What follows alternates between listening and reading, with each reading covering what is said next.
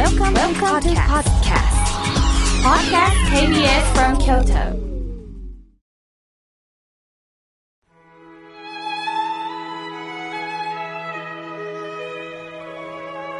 改めまして、僧侶の河村明慶です。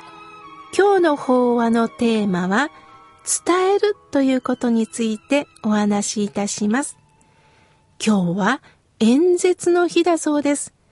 福沢諭吉さんが初めて大学の講堂で演説をしたことから、演説ということが定着しました。福沢諭吉さんは学問の勧めで、演説とは英語にてスピーチと言い、大勢の人を介して説を述べ、席上にて我思うところを人に伝うる方なりと述べられております。明治以降、西洋思想の影響の中で演説は自己の主義、主張を述べるスピーチとしての内容を持つ言葉となっていったそうです。さて、私たちが思い浮かべる演説は、どうしても選挙演説のイメージがありますよね。自分の主義、主張を大勢に向かって、まあ、聞き聞かせるということです。さて、この演説は仏教用語なんですよ。演説とはサンスクリット語のニルデーシャの訳で仏の教えを説くことを意味するんです。自分の主義主張だけではなくって仏様の真実のお言葉を説いていくということなんです。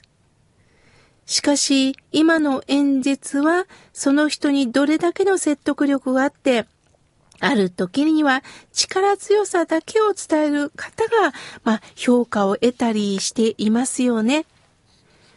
私が聞いていて一番残念なのは、ある人の悪口を言いながら、まあ、自分を持ち上げるという、その言葉を聞いた時には、ああ、残念だなと思う時があります。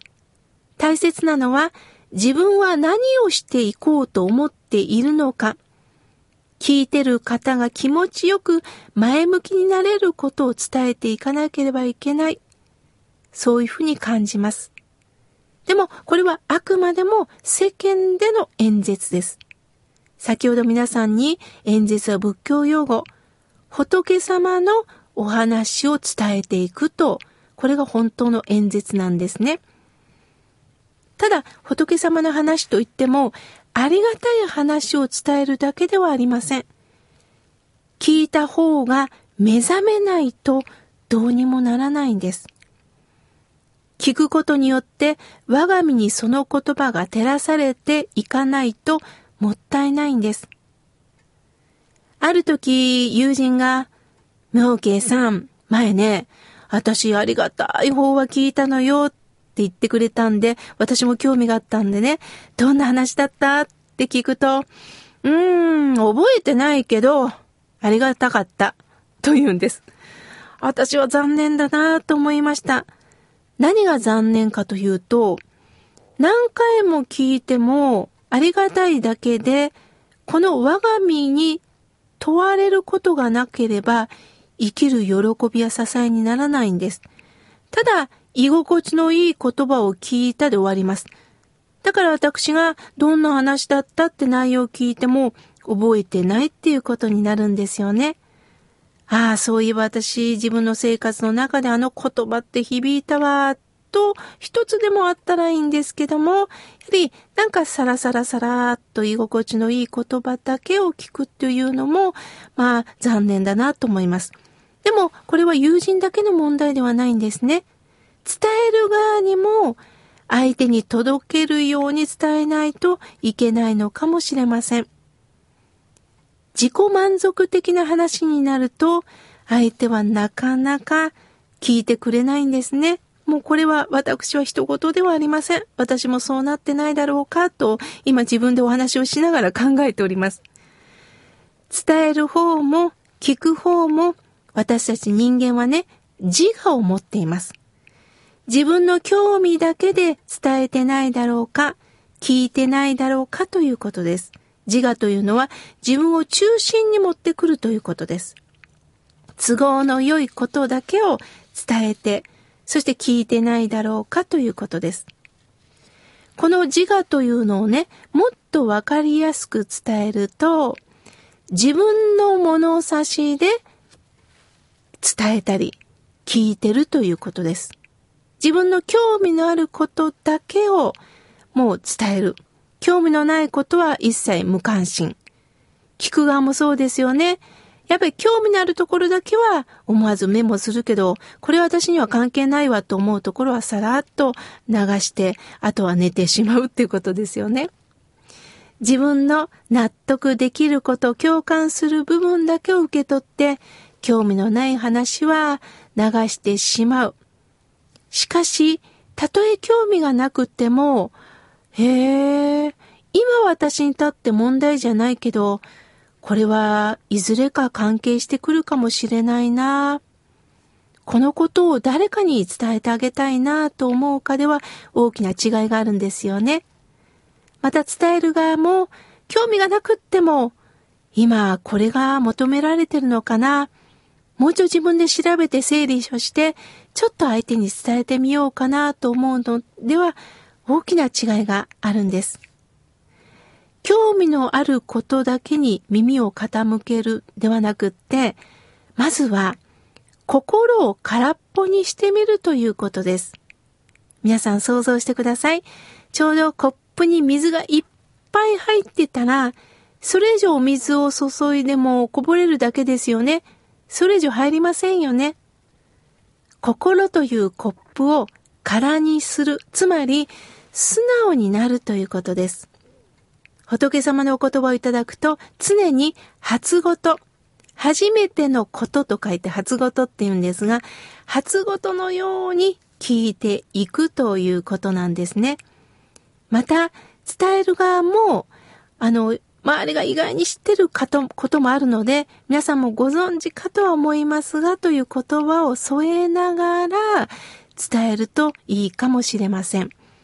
自分だけが知ってると思ってみんな知らないでしょ？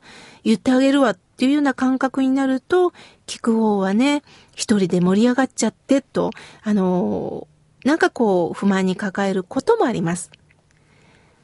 雨の日には傘が必要ですよね。しかし、天気の良い日はその傘が邪魔になるんです。また、雨が続くと今日も雨か。雨は嫌だなぁと愚痴が出ます。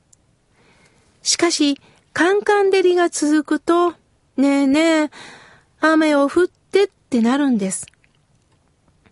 言葉も一緒です。ああ、その言葉いいわ。ああ、いらないいらない。でも、急に人間寂しくなったら、親に死なれ、連れ合いさんに死なれ、子供さんが亡くなった時には、あの鬱陶しい言葉もう一回聞きたいって思うんです。勝手なんですよね。なくすと必要となる。満たされすぎると、それが鬱陶しいとなるんです。その時には、ああ、そうかそうか。私にとって受け入れられない言葉やけど、必ずその言葉が懐かしくなるのかもしれないなと思いながら物事に関わっていきましょう。今日一日に出会っていきませんか？鬱陶しいと思うのは自分の中心の自我なんですね。自我の心が受け付けないだけなんです。すべては必要なことだったんだ。喜びも悲しみもすべて私を育ててくれるための大切なエキスだったんだと思っていただきたいと思います。演説演説とは本当に自分の考えを解いていくということなんですが、その考えがもしかしたら偏ってることもあるかもしれません。大切なのは仏様のお言葉を必ず引用しながら、そして皆さんどう思いますか？私も最近ね、こういうことに気づいたんだけど、皆さんどう思いますか？と、情報を共有するということをぜひしてみてください。会社の朝礼で言葉が当たった。今度この回でちょっと喋らなければいけない。その時にはぜひ皆さんが興味のある言葉を共有しながら、ちょっと言葉を添えるようにお話ししてみてください。今日は演説の日、伝えるという話をさせていただきました。